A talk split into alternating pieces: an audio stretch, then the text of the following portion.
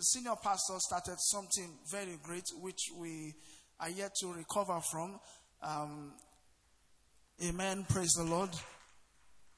It was an impactful prophetic service and one which I'm still trying to grasp myself over.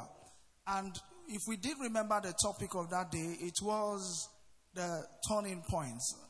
Amen. We talked about the turning points, and as the word of the Lord was coming, we had a lot of examples on that day. We had, can somebody remind me of the examples the senior pastor laid on us? One was, we had the story of Joseph. Which other one?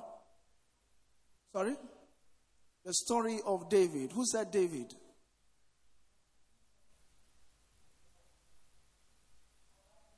The story of. Okay, Sister Shema said Job. Amen. Don't pick it up from her. She's the one that said Job. Amen. Which other story do we have? Who said Rachel? You already said David. Who else said Rachel? Why are you hiding your face? Did you say Rachel? Did anybody say Rachel? She already said one before now. You said Rachel as well. Praise the Lord. Which other st- story do we have? Sorry? Saul. How many now?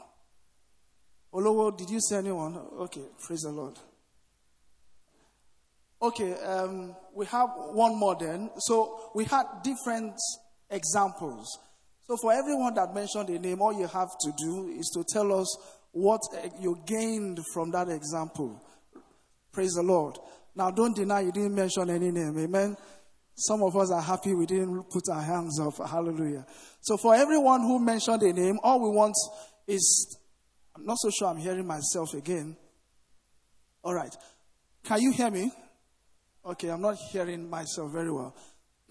So, for everyone who said a name, all we want you to do quickly just give us an example of what was said on that day or what you picked up from as relating to the turning point. And after which, I think it's final. After which, we're going to go into what we have today, and that is going to take a little bit more of a recap of what we did on that day. On that day. So, who said, um, Sister Shama, which one did you choose? Okay, let's have her the mic. So she's going to tell us what Job's story was all about in relation to what she learned on that day and then we're going to know whether we're going to take it up from there. Praise the Lord. Praise the Lord. Hallelujah. Um, yes, in respect to Job, um, Pastor talked about, of course, the turning point. Yes. Um, the turning, we know Job's story, what happened to him, and how he went downhill.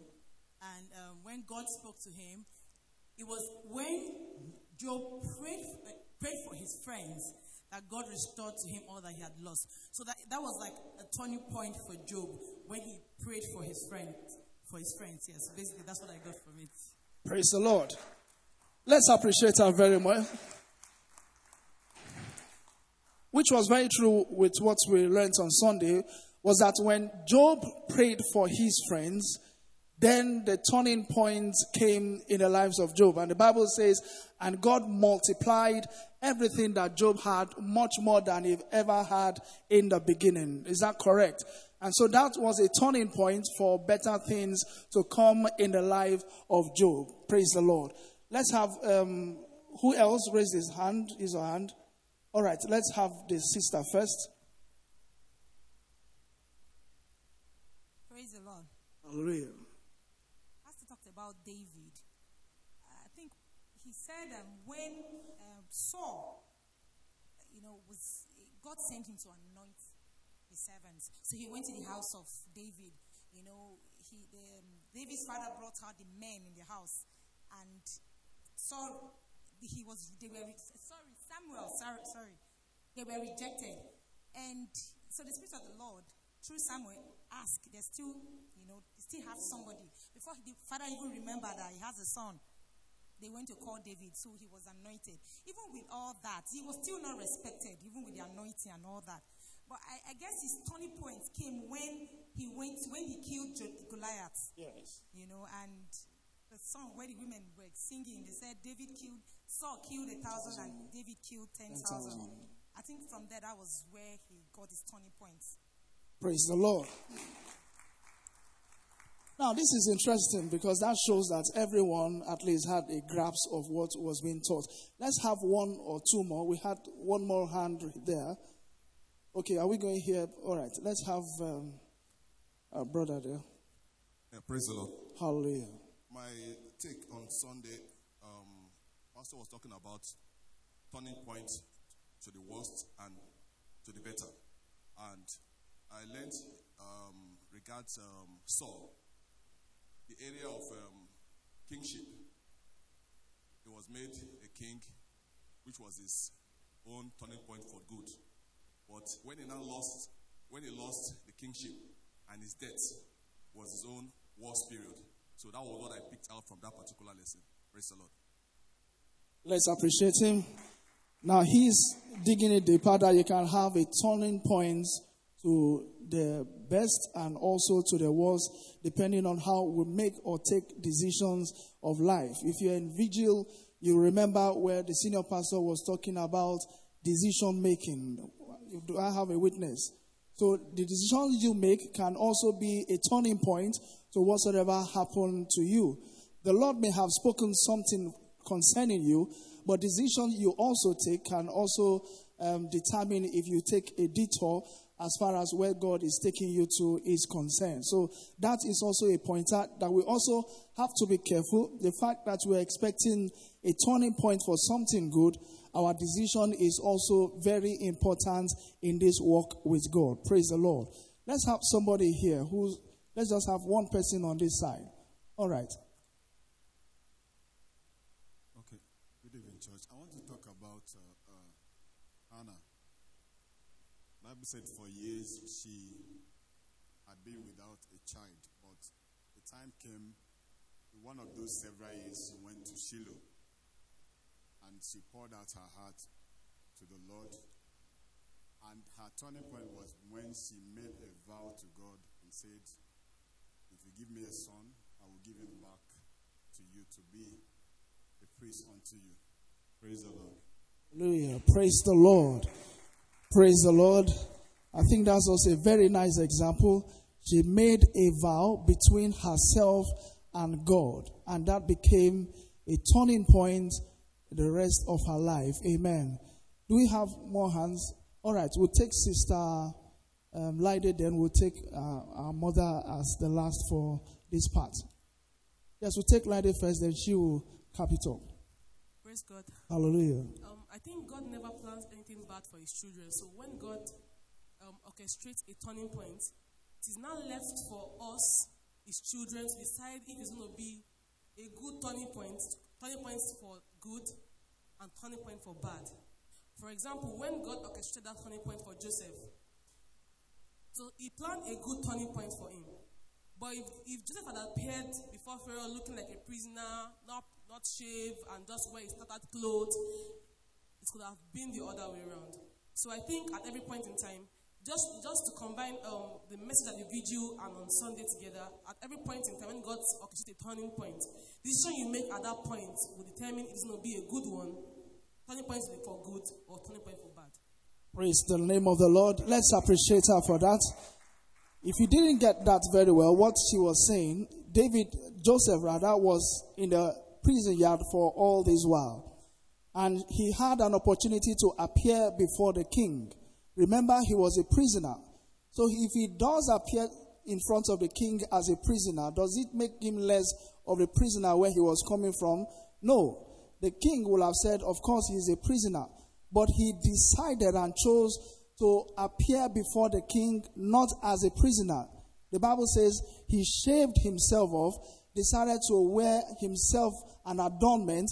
So when he was appearing, he was appearing as if he was selling himself and not selling himself as a prisoner, but decided to sell himself as he was, as a king, whilst people were seeing him as a prisoner. Praise the name of the Lord. Let's appreciate Sister Lydie for that. And our mother is going to wrap this session up for us whilst we go into the other leg for today. Amen. Praise the Lord. We are taught also that uh, certain things happen in the process of life there are certain times something has to give up for you. As long as you are in the will of God and you are walking your will, like in the case of Isaiah, the prophet, there came a time, he said, on the time King Uzziah died, Isaiah saw the Lord, which means maybe at times in life, something of maybe obstructing the, the turning point, but by the grace of God, something happens. Like in the case of Rachel, the best wife of Jacob, whom he fought for 14 years for, and still there was no child coming from her. Or when his rival, his got a daughter, something happened that brought about the change that her Joseph and uh, Benjamin. So, at most times, there are certain things, as a point, things change for us. Once we are in the will of God, there's a time, something, if it's obstruction, God will take it away. If it is something that, we, that needs to happen, the event that needs to happen, for us to get there, God will cause that those events to happen, even when we don't know them. But when they happen, our turning point comes, and we have a reference point. Praise the name of the Lord. Praise the Lord. Okay, I think I love the angle she, she's coming from. She said, even though there are things that will happen at sometimes, you may not know is your turning point. But later in life, you will get to know that, that you can reference those events and know that doubt indeed was the turning point. Amen.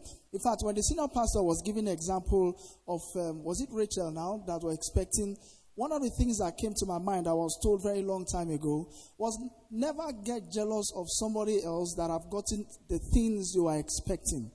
Never get jealous of someone that have gotten the things that you are expecting. You're expecting a good job.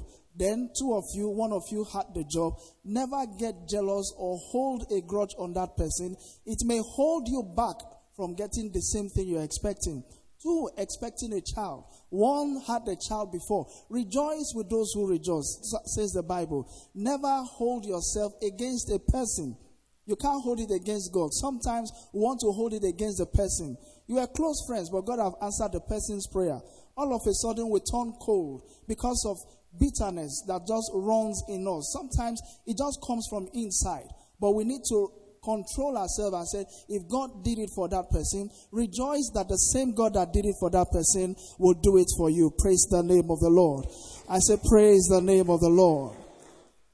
Now I'm very sure when Jesus was writing the parables of the sower, if Jesus had one church, which was Grace Assembly, I'm not so sure he will write the parable of the sower because all the fruits seem to have fallen on good grounds. Praise the name of the Lord. Hallelujah. Let's celebrate ourselves. The Lord be praised in Jesus' name. But the only temptation you give me is to go back to my seat. I'm sure we all know everything at this point. Praise the Lord. All right. Praise the name of the Lord. Now we're going to look at this in a different direction this evening because the whole reason why we gather on Wednesday is to make it practicable enough for ourselves as we go into businesses, as we go into family, as we go into friends, as we go to face the reality of life. The turning point, as we've heard, is a point where God singles events, where God singles activities, where God singles things that gives us a good a good direction that God Himself is about to do something great in our lives. But what if we have a story like Joseph in reality, or a story like King David in reality, where the Bible says the Lord Himself had appointed or anointed David as king? I think First Samuel chapter 16. He has anointed David as king in First Samuel chapter 16 but it took all the books of First Samuel to be written, and we started a chapter in Second Samuel before David could assume the throne himself.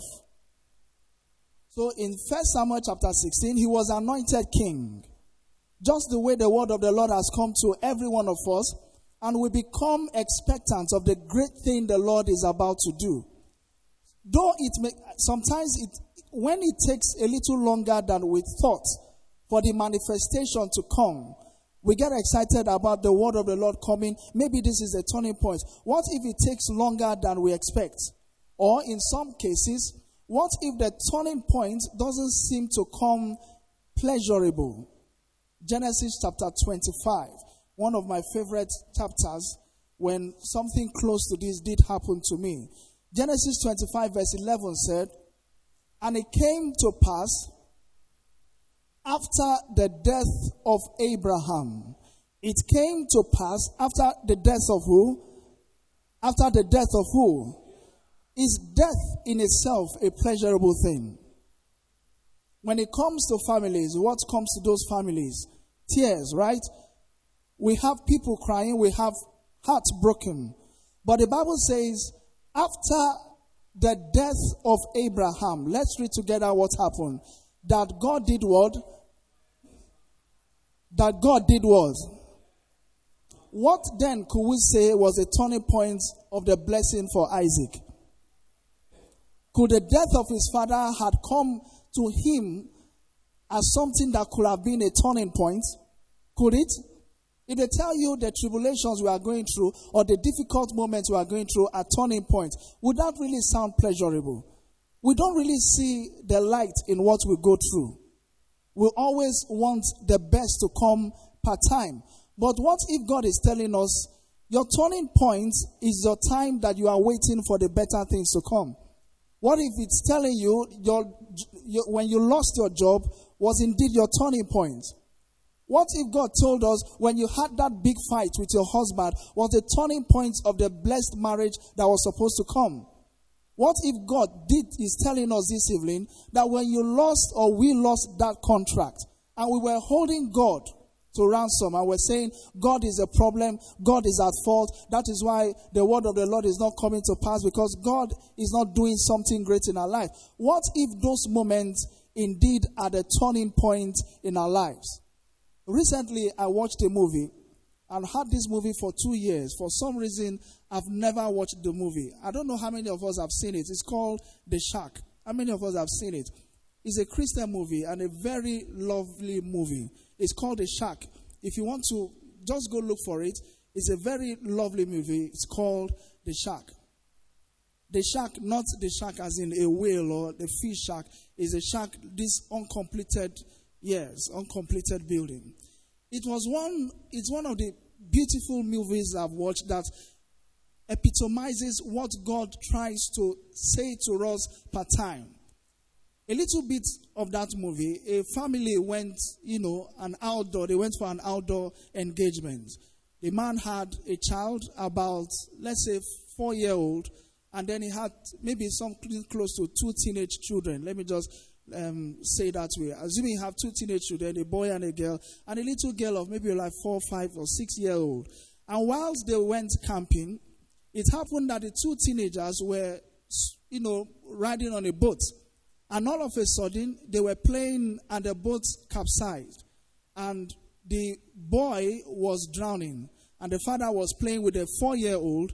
And all of a sudden, he had to run and dive into the water to save the drowning child. And by the time they saved the boy, they found out that the four year old was missing. And they never found the child. Investigation upon investigation, only for them to find out that there was a serial killer around the area. And the serial killer killed the child. They couldn't even find the body, but the blood's everywhere. The man was convinced before then, come to church, come to church. You know what it means? You're trying to convince somebody to come to church, and all of a sudden, the God that you are promising me I'm going to serve allowed this to happen to me. What he didn't know that that was the turning point of what it was supposed to be the relationship between him and God that will never be broken. He was so heartbroken he couldn't do anything for the rest of his life. His family moved on. You know how the white people do? They try to blame themselves as if they should have they could have made things better. Long and short of the story, he struggled to keep things to himself. He struggled to get back to himself rather, but he couldn't. And all of a sudden he saw a letter in his mailbox. And then remember the killer killed a child in the shack. And the mailbox said, Let's have a timeout in the shack. And they thought it was a killer that sent the mail.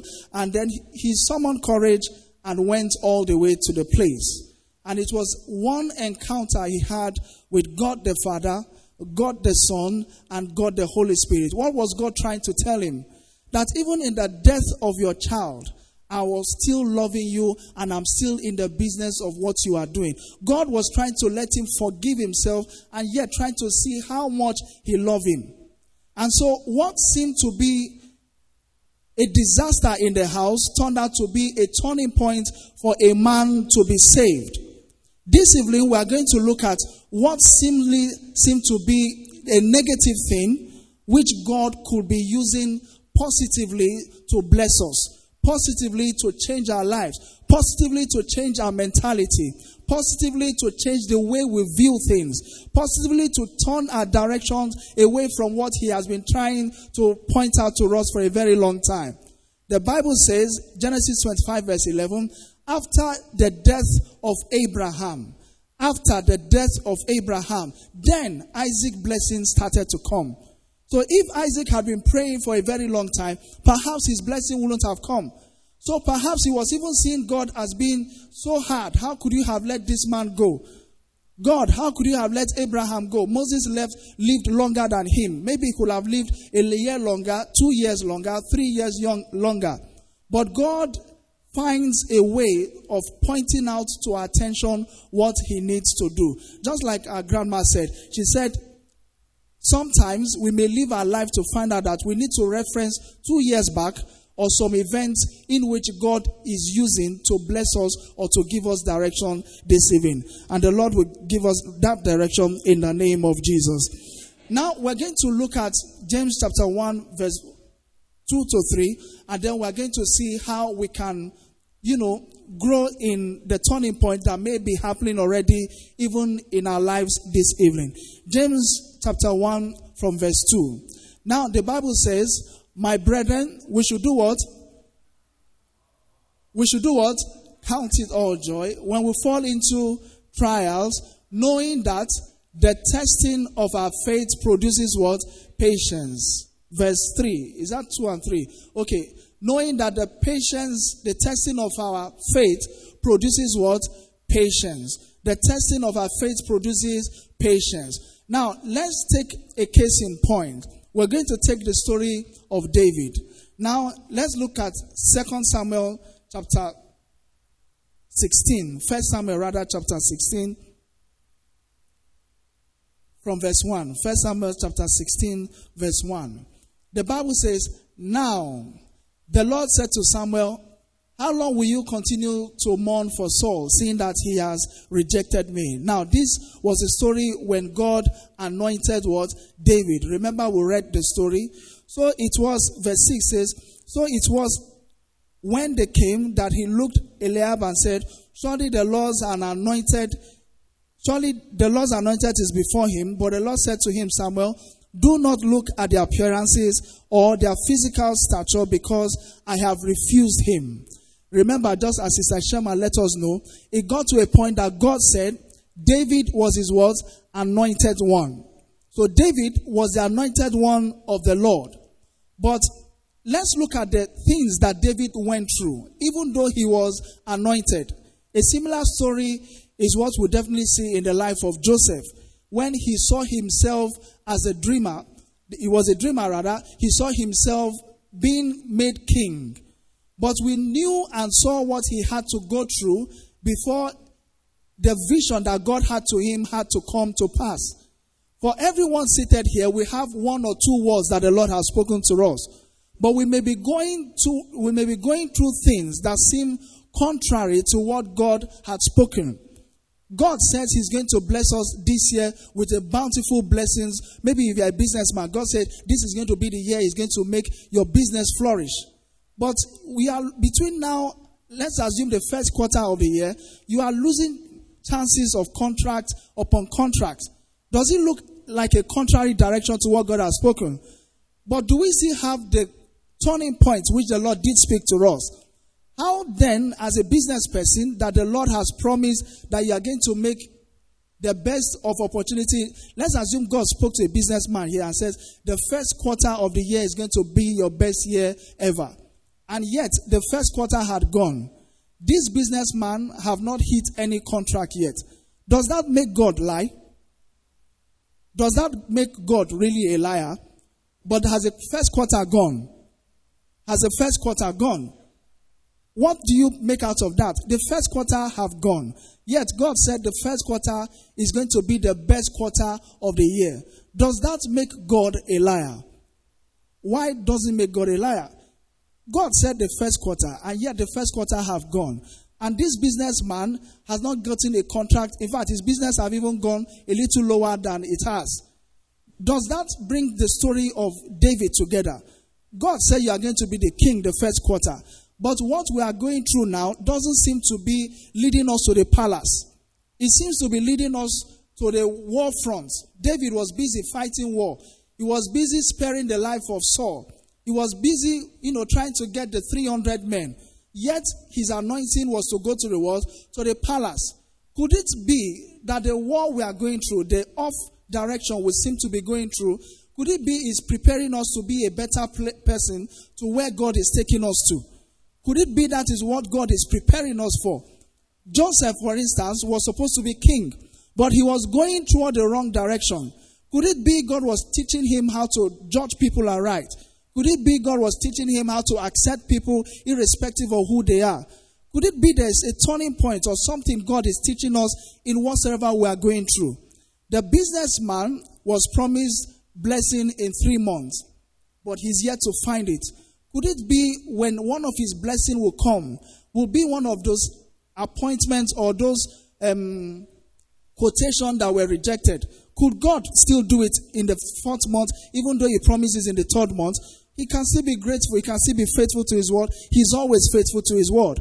So this evening we're going to see how even when God seems to be taking us, or life, let's just use life, seems to be taking us in the right direction, how we'll stay focused to what the Lord has said. For instance, the senior pastor has said from April 1, we are going to see a turning point. Is that correct? To some of us, it may not seem likely as if it's coming. But could it be that the word of the Lord was not potent enough? Never. The word of the Lord is still potent. The word of the Lord is action. The word of the Lord is still doing what the word of the Lord says. All we need to do is to try to see how we can stay on the word as far as the word of the Lord is concerned. How we stay kept to the word of the Lord that was spoken long time ago. Praise the Lord. So we're going to use these two cases as example and reflect it to our lives today and try to put everyday life to it and then paint a picture of what it really talk about and then we close. Praise the Lord. Now, let's take, as we said, we're going to take David as an example. So, David was anointed king, but he found himself where kings are not supposed to be. He found himself where maybe generals are supposed to be, or where at some point the Bible says he was even hiding in what? In caves. It's not of kings to hide in caves, but we can, we may have been, we may be at the moment in the cave parts of our lives that seems not to be in the direction where God is taking us to. And if we are not careful, what will happen is that we're going to lose focus of what the Lord has said.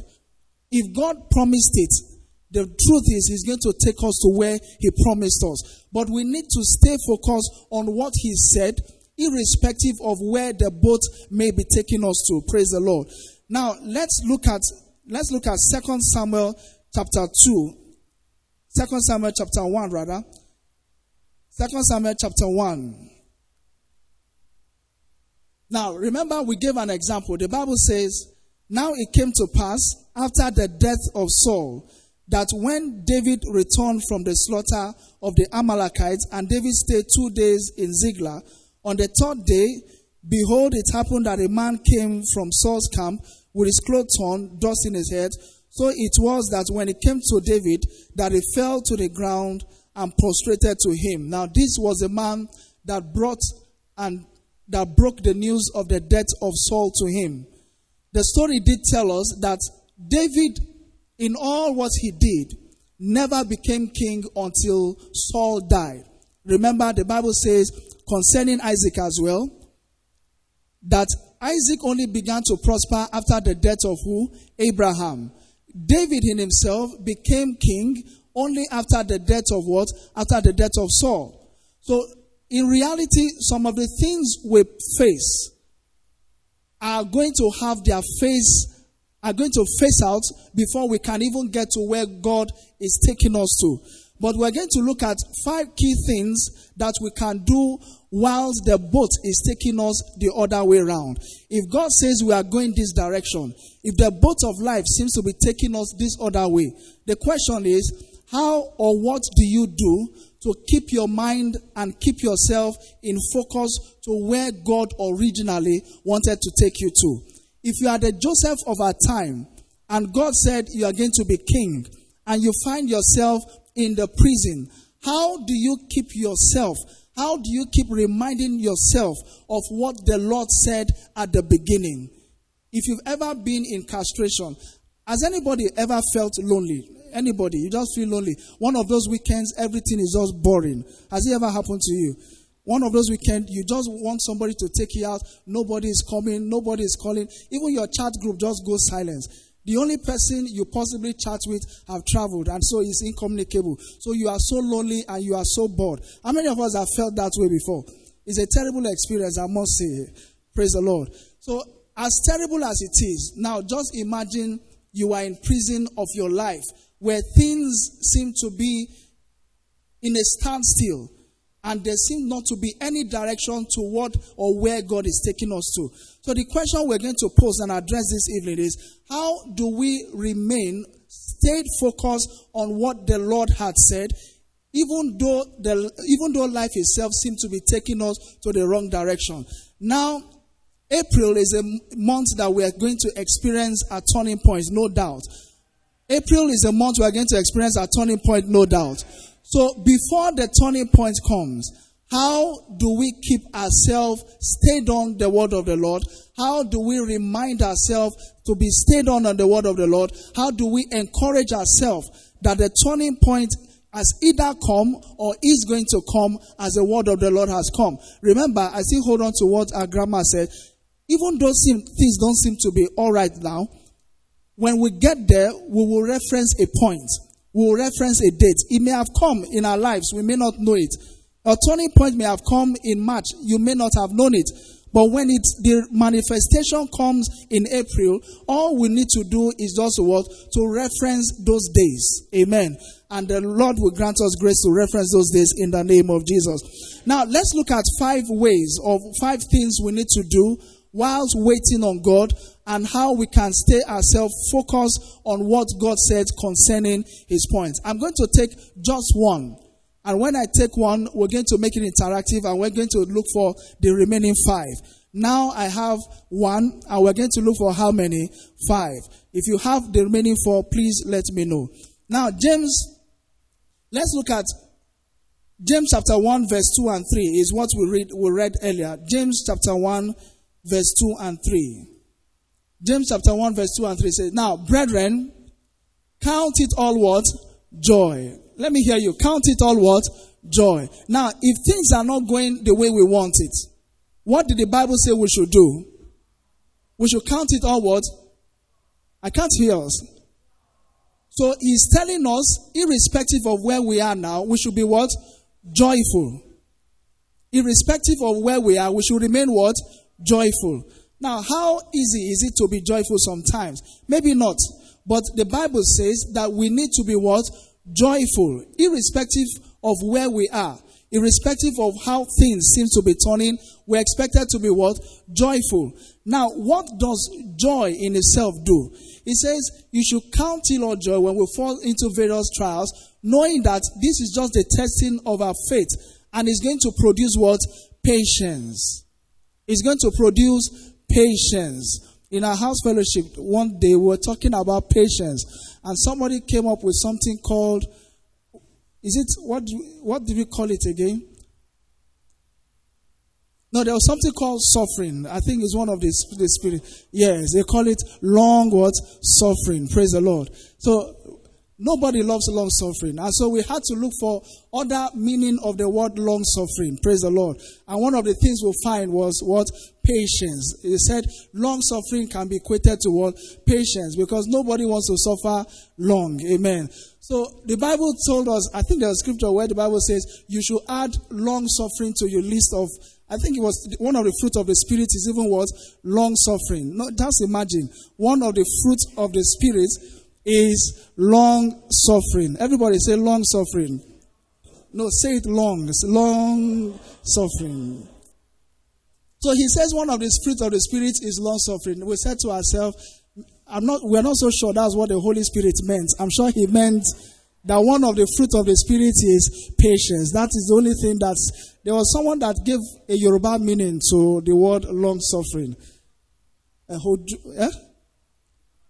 Uh, eh? something that is a or something. Praise the Lord. And everybody almost said, God forbid. Amen. But yet it was one of the fruits of what? The Spirit. Amen. So, but what God is saying, that in our place of waiting, when things don't seem to be going the way it looks like, if you are going through what David went through, I'm supposed to be the king, but he's not looking that way.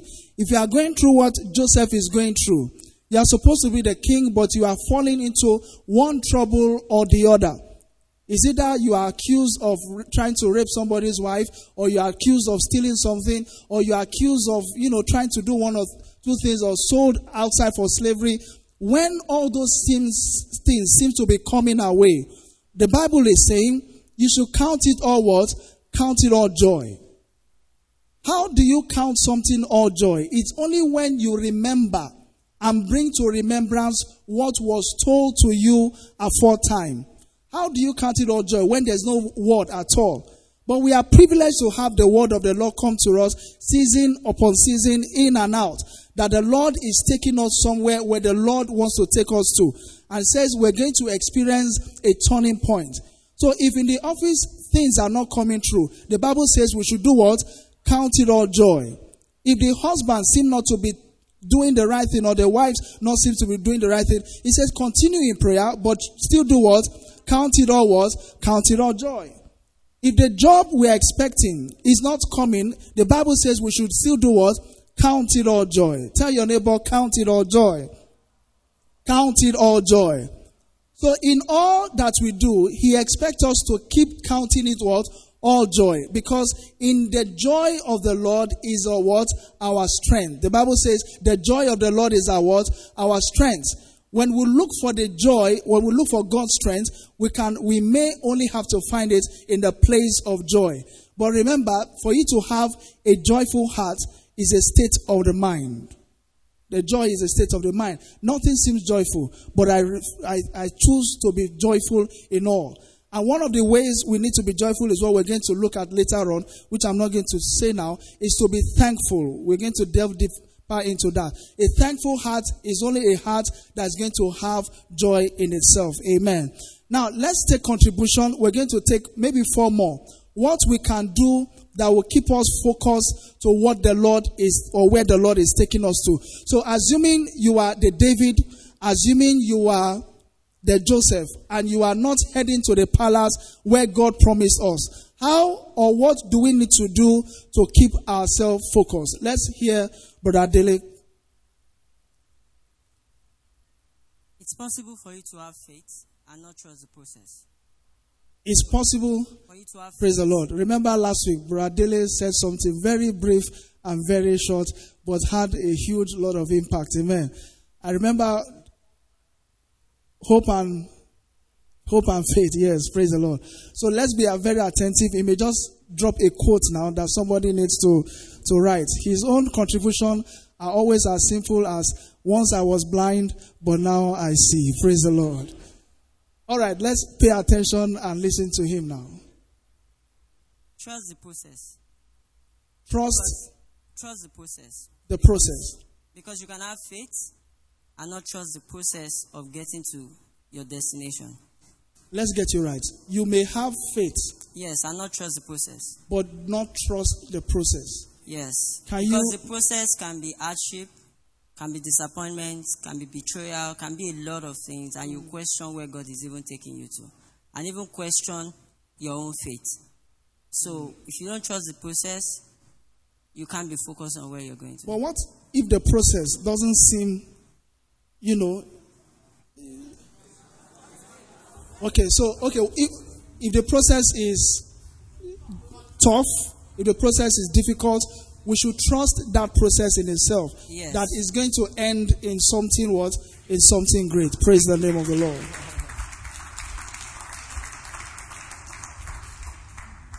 So he's saying all we need to do is trust the process. Now that reminds us of of somebody did argue something with me, which I really love.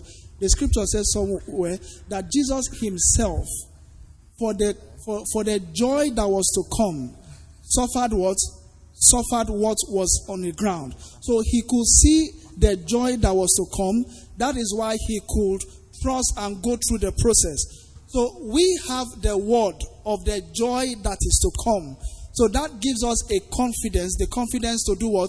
To run through the process that may come towards us. Praise the name of the Lord. Hallelujah. Praise the name of the Lord. So I think that's a nice one. You need to trust the process. Trust the process, it says. So, irrespective of what you may be going through, it's like the process of making one of the toughest process is the process of making is it gold that has to go through the furnace and all the rest. The gold in itself knows what is going to go through, but it knows the process and it knows what's going to come at the end. If I can just endure each of those process of the blacksmith, which the blacksmith is going to take me through, I'm going to worth a million. I'm going to worth something greater in future. Praise the Lord. Let's appreciate Brother Dele one more time. So we said we are looking for four points. We have number two, which is to trust the process in which we are going through. Let's hear Sister Lyde. Praise God. Okay, um, in the Bible, the angel appeared to Mary and told Mary that Mary was going to get pregnant, so the Spirit will come upon her, and she will have Jesus. And before then, the um, an angel had appeared to um, um, Elizabeth and her husband to say they were going to have John. And so the angel delivered a word to Mary that you're going to have, it, it looked like a, a very, it was a very good destination, a very good expected end. But when she looked at her situation, oh, this will come upon me, and then what will I, how, what will I say to people that, what will I say to people, how, how will I tell people um, where I got, how I got pregnant and all, being that she's a virgin? She looked for Elizabeth. The Bible says that she left town and went to go and stay with Elizabeth. So it says to me that when God gives you a word and situation says the opposite, you find people of like mind. Find somebody that God has given, that someone of like mind, someone that God has given something similar that can trust with you, that can encourage you, that at least if you see your own, you'll be encouraged and you'll be able to stay focused on what God has said to you. Praise the Lord. Let's appreciate her. Let's appreciate her. So she's saying all you need to find is people of like minds. Amen. They always say that there's nothing anybody will go through in life that no other person have done what had gone through. One of the problems we have is that we suffer a lot of things alone. But the sad part really, a lot of people also are not so good in you know counseling anymore. A lot of people are not so good at being friends in the age of social media, a lot of people try to be to themselves because a little word can go out to any other person. But that is why we come to the gathering of the saints, where we trust ourselves and we know the gathering at which we are, where we can share one things between ourselves as brothers and sisters and be sure the person, the best is going to do is to uphold us in prayers. Praise the name of the Lord. So one thing she has added is that we need to find people of like minds share what we are going through, and the person is going to help us to where we are going to. Praise the name of the Lord. You don't, if you are going through difficulty in business, you must find people who have succeeded in that area of life. It may, it may not necessarily be your friends.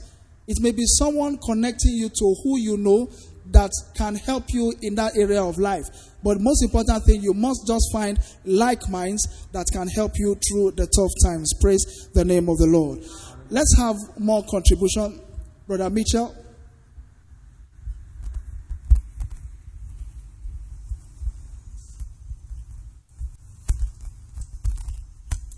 Praise the Lord. For me, I would say, don't lose sight of the word that has been spoken over your life. Keep saying it, even though the reality does not, you know, align with the word that God has spoken. In time, that word will be the catalyst that will bring forth your expectation. I think Hebrews chapter 10, verse 35, it says, For yet a little while, he that shall come will come and will not tarry. And lastly, peradventure, in case of what you're going through, you are confused. Go back to where God has spoken to you before now. There will be a redirection. Praise the Lord.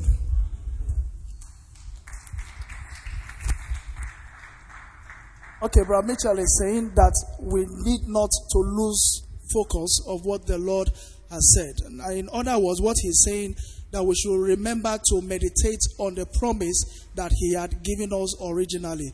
Remember to meditate on the promise that he has given us originally. Somebody did say one of the best way to trust God in the new things he has said is to remember the things he had he had promised and fulfilled in time past. So whilst going through the difficult period, what of, what are the things that the Lord has said earlier before now that he has kept to his word?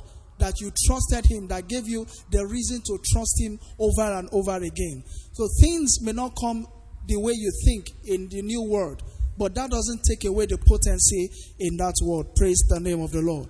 Let's have more contribution. Yes.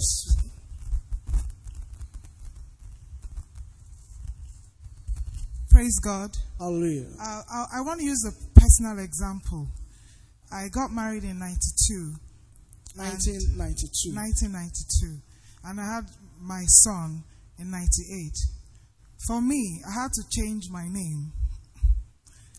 Um, my native name, which I used to bear, is You had in- your son six years after. Yes. My native name is Inetimidi. And I took pride in that name. It means be patient and keep enduring. So for me, I had to shed that name. So I dropped that name.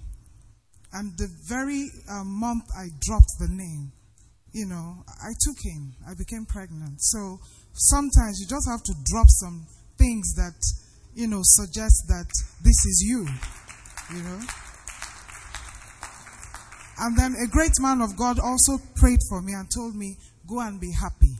So I dropped that name and I became joyful, and that was it.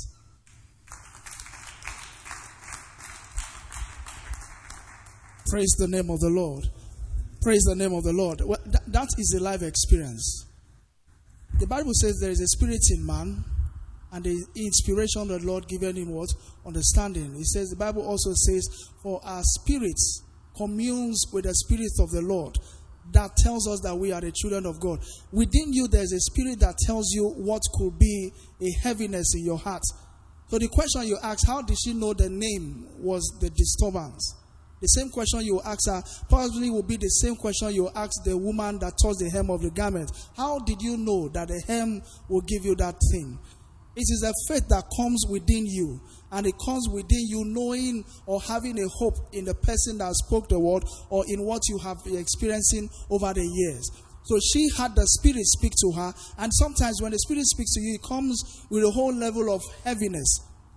Sometimes you, you, you postpone what the Holy Spirit is telling you within you, there's no problem. But when you do it, you find yourself empty, you find yourself at ease.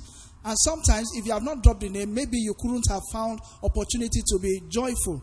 There are some things that we hold on to that are stopping us from being joyful. When you drop them, you become a little lighter. You become you, you become free in your inner mind, and then you can be happy for even other people and yourself as well. Let's celebrate her for sharing a very personal experience. God bless you. Do we have any more experience? All right, Sister Shema. We'll take two more, and then we'll just wrap up then. Praise the Lord. Um, I have a contribution and uh, one of the points. Those, it, when you're going through your downtime, it's not a time to stay away from the gathering of the brethren or from hearing the word of God.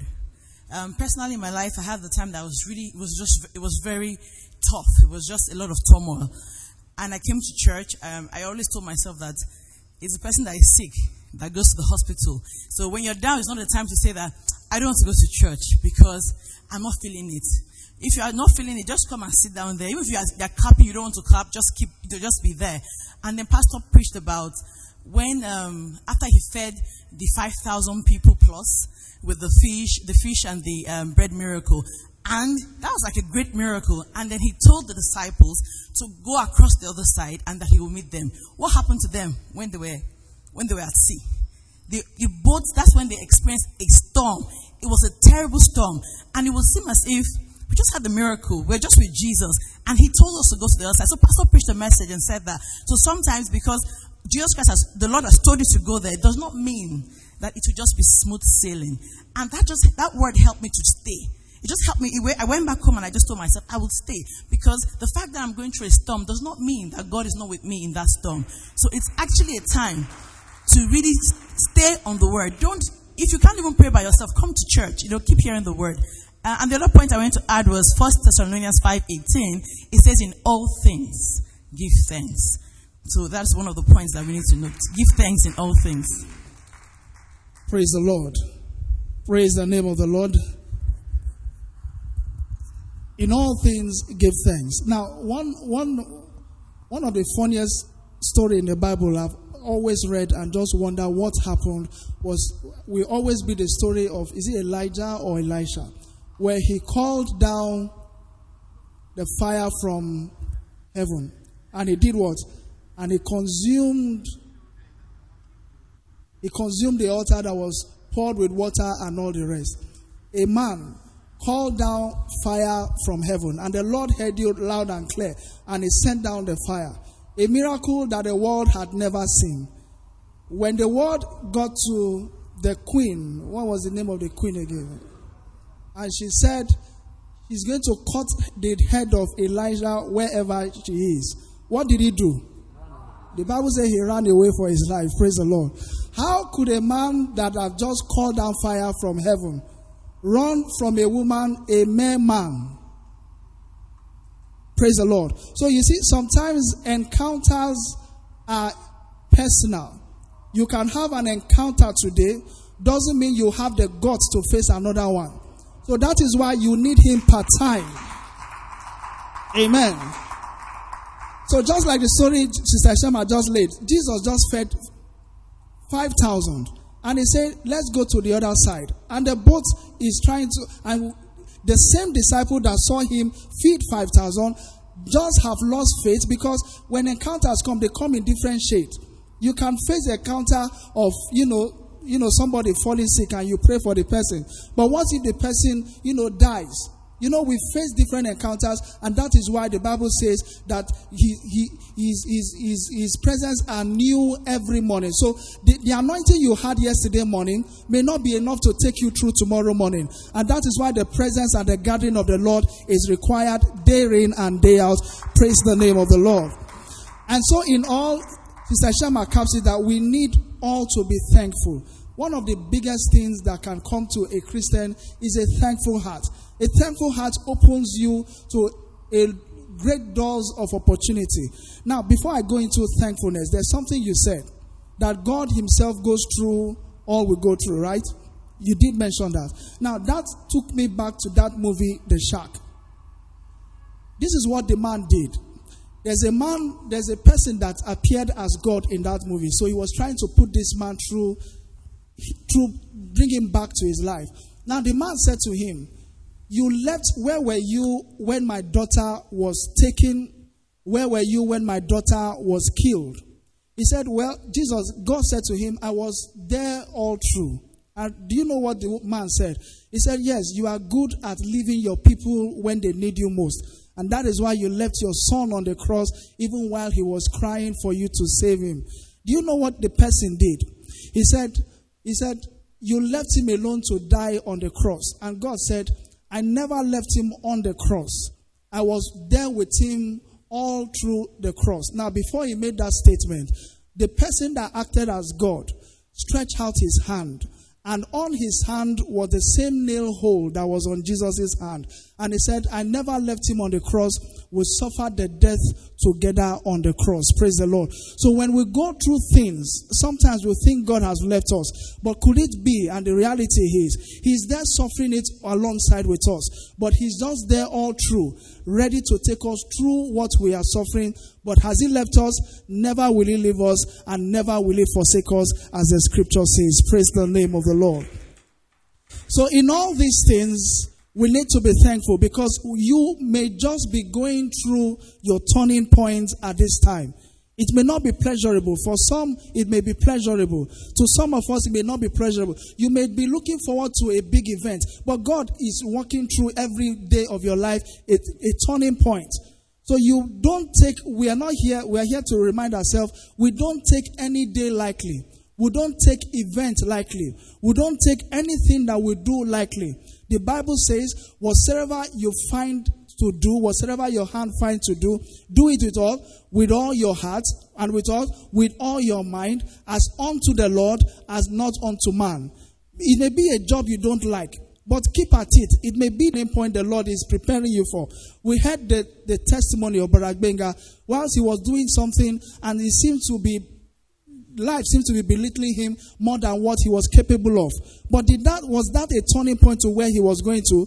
Yes, it was. So what we may be going through, what we may be doing that doesn't seem convenient, that doesn't seem as if it is where God is taking us to, may just be the turning point that we are going through, we are going to be going through every day of our life.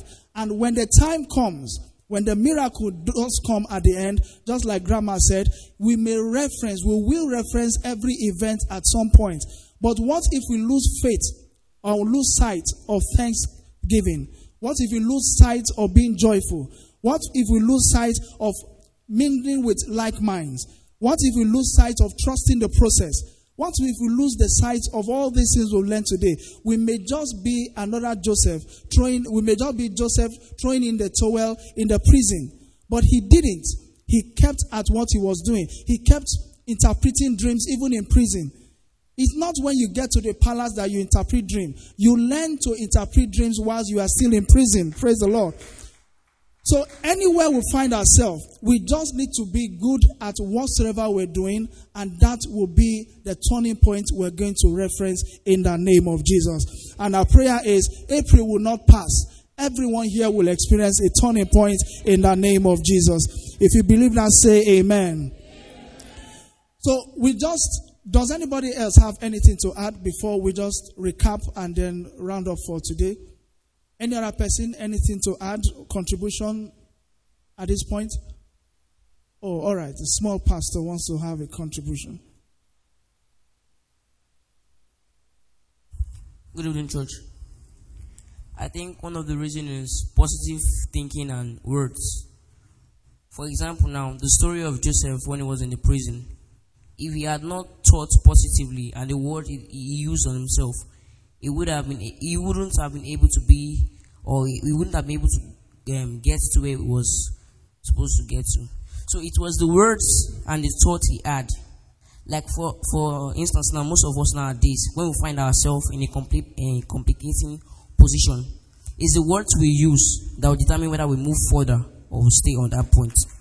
So it's the thoughts we have that will signify if we're able to cross that border or stay on that border. So it's what we proclaim that we, that's what will happen.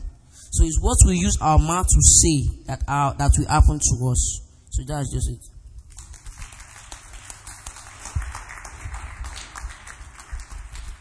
Praise the Lord.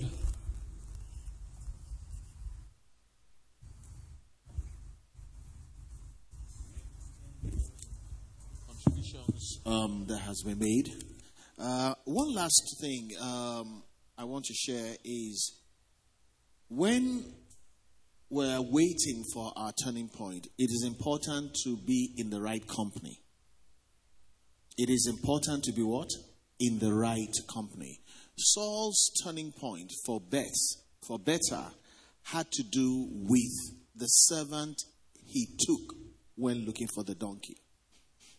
Saul was so close to his turning point, but he said, Let's go back home. Because by now my father will be worrying about me, not the donkeys anymore. It was a servant that said, Let's not go home yet.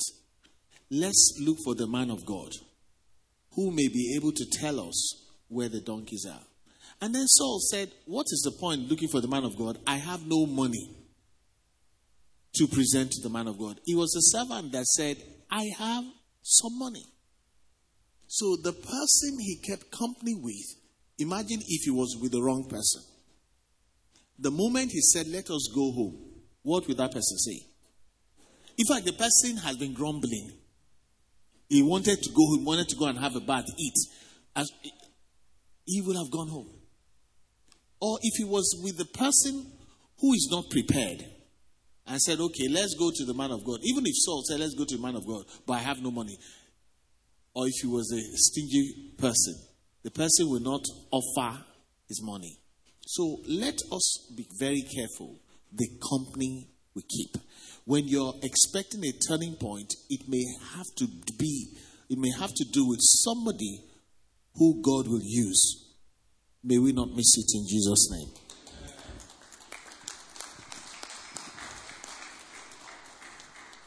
Praise the Lord. As the senior pastor was giving that example, another example that came to my mind was Naaman and his maid. When they told him, go and wash in the Jordan River seven times, he almost missed his opportunity. It was just the maid that said, if this man has told you to do something greater, wouldn't you have done it? What is there in bathing in the water seven times? So the company we take or we keep really can really be a pointer to where we are going to. And that also reminds us that we don't take even little minds or little people or people will think are nobody likely in where God is taking us to. Listen to every opinion. God may be just using that driver of yours. God may be just using that receptionist of yours. God may be just using that subordinate of yours. God may be just using anybody to speak to us and keep us going as far as the turning point is concerned. Our prayer is we will not miss it in the name of Jesus. I say we will not miss it in the name of Jesus. And God be praised for His word. God be blessed for His word. God be glorified for His word this evening. Let's celebrate the Lord for His word as we go on and march on to greater heights in the name of Jesus. As we go on in this might, let's remember in everything we do, let's not lose sight, as we said, of what the word of the Lord has said for this month. There is a turning point for everybody. On Sunday, you will hear another message, but it's all taking us to the same direction that God is going to give us a turnaround in everything we do in the mighty name of Jesus. Why don't you bow your heads in prayer? And so, Lord in heaven, we thank you for yet another evening in your presence. We thank you for your word that has come. We ask that you continue to give us the directions that we require. If there be any failing heart in this place this evening, we ask that you keep us aright in the direction you want us to go in the name of Jesus. None of us shall be a stray away in the name of Jesus. We will get to the desired destination in which you want to take us to in the mighty name of Jesus. In any way the boat of life may be drifting, we thank you because our hearts shall remain joyful.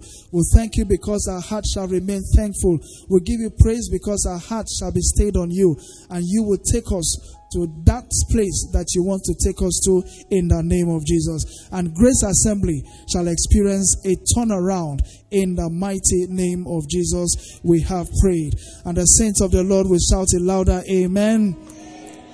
Praise the name of the Lord. God be praised in Jesus' name. Celebrate the Lord one more time. The Lord be praised. The Lord be praised. Amen.